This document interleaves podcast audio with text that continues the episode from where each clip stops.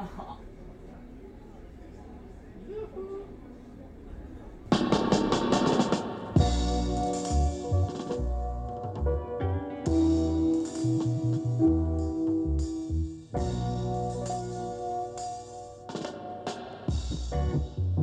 Oh, yeah, yeah, yeah, yeah, yeah. That's me. That's me.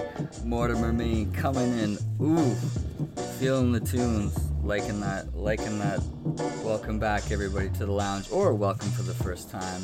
I am your host, Mortimer Main. I am also the DJ, the MC, and the selector. We are working through the Lounge's record collection here, one LP at a time per day, and I go ahead and I play my favorite song from that whole record. Okay, so curation on top of curation for your curation. Yo, okay, so you know what? We didn't watch a movie this morning. We watched uh, this documentary series on the ins and outs of this absolutely ridiculous situation currently going on in 2021 called QAnon. Two words for this whole situation Jesus Christ. Yo, I'm telling you, this could be one of those things. If anyone listen is listening to the show in like 15 years, they're gonna be like, QAnon, what's that? I've never heard of it. And then if they do any research, they'll be like, oh my god, that actually happened. And I'm telling you right now, yes, it actually happened, and it is happening. Anyways, moving on. I want to give a quick but sincere shout out to the listeners in Delaware. What up, Delaware? Thanks for listening. Thanks for the support. Okay? All right. We're in the seas. We're in the seas, and uh, today I pulled out Crosby, Stills, Nash, and Young. Some people are like, woo! Some people are like, who? I assume. This is a big show, though. It's gonna be another twofer. I don't know if I'm gonna play these guys again. I do have like three of their records. One of them is a live double LP, which is not gonna get spun here, even though it's got some songs that I would like to play. What's gonna happen here today is we're gonna be listening to two songs from 1974's So Far. The album's called So Far. It is a collection of some of their bigger hits from their earlier releases. In fact, it has five of the six singles that they first released in sequence. So, okay, let's kick it off here. CSNY is David Crosby, formerly of the Byrds, Stephen Stills, formerly of Buffalo Springfield, Graham Nash, formerly of the Hollies. Those guys all got together in 1968 and formed CSN. Then a year later, Neil Young joined and they became CSNY. Fun fact the Byrds, Buffalo Springfield, and the Hollies all made it into the Hall of Fame as bands, so this is certainly a super group. Um, but I think as, as I'll kind of demonstrate, my favorite member of this band is Neil Young, without a doubt. And that's why the two songs that we're going to be playing today that were performed by CSNY were written by Neil Young. Crosby, Stills, and Nash are a good band, but the addition of Neil Young leveled them up astronomically, I think. So I really recommend you go and listen to the song Judy Blue Eyes Suite which is Crosby, Stills, Nash without Neil Young to get an idea of how good they are without him. But the songs we're going to be listening today are just some of my favorite Neil Young songs, and to hear them played with this band is, I think, a treat. Check this out. So these guys formed in 69. The second show they ever played was at Woodstock. Can you believe that? These guys all kind of knew each other because Buffalo Springfield Neil Young and Stephen Stills' former band had played at the Monterey Pop Festival, which we've talked about when we talked about Eric Burdon. At that show, actually, Neil Young quit Buffalo Springfield, and I think David Crosby filled in for him, which is pretty interesting.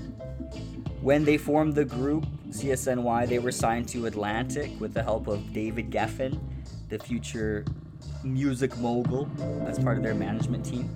These guys also played the Altamont Free Concert in Altamont, California in 1969, infamous for death and destruction. The Rolling Stones were the headliners, and they had hired the local Hells Angels chapter to do the security.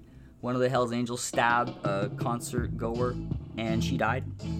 Okay, so let's get into the songs now. The first song we're going to be listening to is Ohio. Probably, I mean, in my opinion, of course, uh, CSNY's most famous song, their most ri- widely recognized song, because it was a big deal. Uh, we're going to talk about the history right now. This was a protest song. The song was written by Neil Young in response to the 1970 killing of four unarmed student protesters on campus at Kent State University in Ohio. Nine others were injured it's estimated that 28 National Guardsmen fired 67 rounds into the crowd in 13 seconds. A short but deadly explosion of violence. The students were there protesting the expansion of the Vietnam War. It's bleeding over into Cambodia, and even the presence of National Guard troops on a university campus. Like, what are what are they doing there, anyways, right? You know what they call the Vietnam War in Vietnam? The American War. the students are also protesting the draft. If you you were randomly selected, you know, you could defer if you were rich or if you were a student, you could get out of service or if you joined, you know, a non-combat service like the National Guard or the Coast Guard, or if you fled you could get out of Vietnam, which was just ridiculous. Let me allow me to opine here for a quick second. I was thinking about it about a year ago. I'm like, can we pinpoint when American hegemony so clearly won at the end of the Second World War began to decline? And I was thinking about it and I was like, you know what? I wonder if it wasn't Vietnam when the government was caught lying to the people, sending young men to their deaths for superficial reasons. Because it's like war's over in 45, the 50s were you know, progress, the American dream. The 60s were a rejection of the button down, straight lace, you know, do your duty mindset left over from the war years. We had the civil rights movement, a fucking hundred years after the Civil War, right? And then, uh, yeah, Vietnam and the 70s, a new decade starting. That, you know, Vietnam took up half of that decade as well. In 1968, uh, Secretary of Defense Robert McNamara, I, I think, had you know put put together a brief uh, that said the war was already unwinnable. The Vietnam War was American invasion in response to the Chinese influence, Chinese communist influence on the country. China, who had had their communist revolution in 1949, were beginning to grow and expand, and the idea of communism was starting to take hold and shown proving to be at least moderately successful or viable in some places, if you'll allow me that. So the U.S., as as they are now, you know, looks at communism as evil and capitalism the only system for you know the pure and virtuous, just like the people needed to run such systems. Uh, the war was a projection of power that the U.S. was the strongest country in the world. The military was the best. Everything was the best, and so to actually be plucking kids off the street, sometimes just 17 years old, sending them off to this foreign war to get killed or to kill other people under the guise of, you know, which economic system is better. And knowing, the government knowing, the military knowing that it was a unwinnable war, a quagmire, you know, much like we see the Middle East now. They kept drafting and kept sending kids to their death. Now, let alone if you were able to survive Vietnam, you might come back wounded, you might come back with a drug addiction, you're almost certainly going to come back with PTSD, and you're going to you were coming back a lot of times to Americans being like, you know, you're baby killers, like this war is unjust, blah blah blah, but you were forced to go there by the draft. Now, this kind of rings home f- at least a, a little bit with some personal connection to me because First of all, my high school principal was a draft dodger. This dude was from Texas. He had a license plate on his, or a bumper sticker on his minivan that said things are bigger in Texas. He didn't mind talking about it. He didn't mind talking about how he fled his country because he didn't want to go to Vietnam. And I remember my dad telling me that for his like half semester of university that he joined a fraternity for, uh, you know, obviously just a party. They went down to I think North Dakota State in probably 1972 and well i think the the drinking age was still 18 so everyone could drink but my dad was laughing how all the canadian fraternity brothers you know bought 12 packs and two fours but all the american guys only bought six packs because they were worried that if they got too drunk something bad might happen and they get might get kicked out of school and then they might have to go to Vietnam.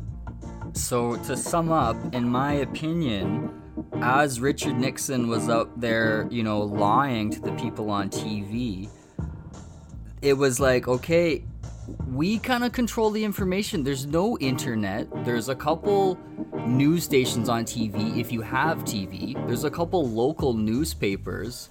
But for as far as international affairs were going on, the, the, the people that you assumed had the real juice was the government. So if you didn't have cameras in Vietnam or whatever, you have to rely on the word of someone else, what they're telling you, if you can't get it firsthand. So if you can lie to the people, you can scare them into believing what you want them to believe. You can scare them into believing that if we don't go into Vietnam now and stop the communist threat, tomorrow you're gonna wake up with universal health care and free education and relatively low income inequality. Just kidding. It's not that simple. But I think you get the point. I'm gonna get right into the song, okay? Here we go. Four Dead in Ohio. This is America's Tiananmen Square 20 years before Tiananmen Square, alright? David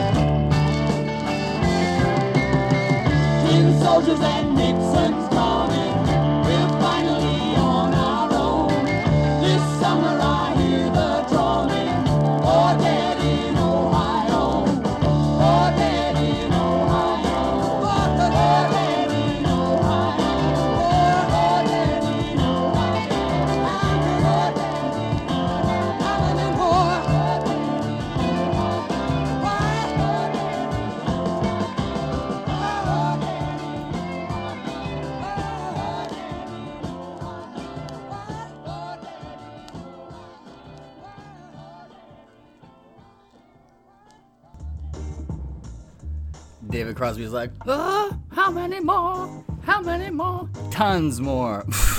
oh man. Okay, check this out. When the song came out, obviously it was very controversial.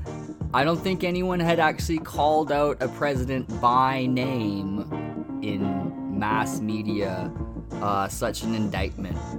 So a lot of people were pissed. Get this some radio stations would not play the song. Radio stations in Ohio banned the song. The same state where their own sons and daughters were murdered by the government, they didn't want to play the song because it criticized Richard Nixon. How fucked up is that? But listen to this radio was a crucial way to get information to people for many decades, and early radio used AM, amplitude modulation, to carry the information. A lot of the old guard early radio stations in America were AM. In 1963, the Federal Communications Commission started to release chunks of, let's say, bandwidth, to put it in uh, today's terms, but channels that used a different way of, well, frequency modulation, FM, instead of amplitude now, to transmit the information. So you could start broadcasting on these frequencies, but still in the 60s, it was relatively new. For example, cars didn't come with FM radios until 1963. So when the Kent State Massacre happened in 1970, some of the newer, younger radio stations, FM, were playing the song, and the older, old guard radio stations, AM, wouldn't play it. Ain't that some shit, eh? Old versus new. And I just could not believe that uh, this song would be banned. I thought this song should have been played on every goddamn radio station in the country. Alright? Okay, so enough of the sad stuff. Let's get to more sad stuff. just kidding. Sad but beautiful. This next song, well, you're just gonna feel it or you're not, alright? So I'm gonna play it. I'll come back. I'll talk a little. I'll, say goodbye to you after this one, but let's just take it. Take it down a gear and uh, not worry about uh, the world so much for a minute or two.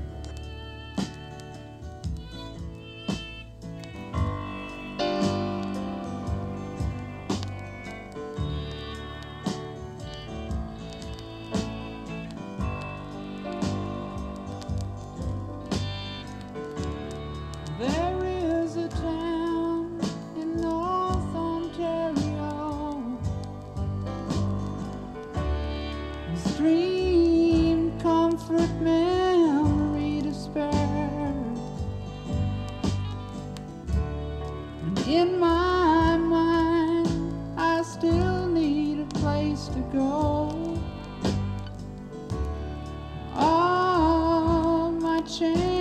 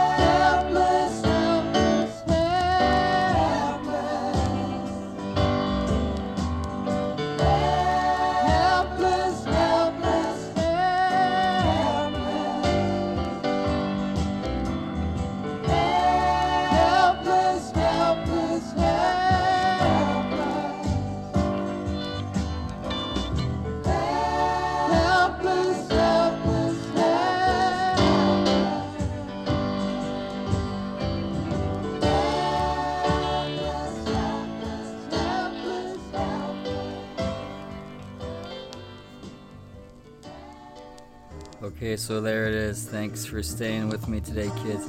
You know what? I, I want you to learn from that one. If you live a life of dedicating yourself to helping other people, you should never be able to feel helpless. In fact, if we all helped each other all the time, there would be no helplessness. So think about that as we go. I had a lot of fun today. I hope you did too. I think we cracked that safe of Ohio right open and learned a little bit of history, maybe. I think I got that story right. So, uh, yeah, that's gonna be it for today. Hope to see you back here tomorrow. We're gonna have some more of this good stuff still in the seas. One thing I want you to think about before we go when you think of the word animal, what do you think of? Something fierce or something gentle? Yeah, alright. Bring it back here one time. I'll be back. This is me, your buddy, Mortimer Main, saying I will see you tomorrow. Peace.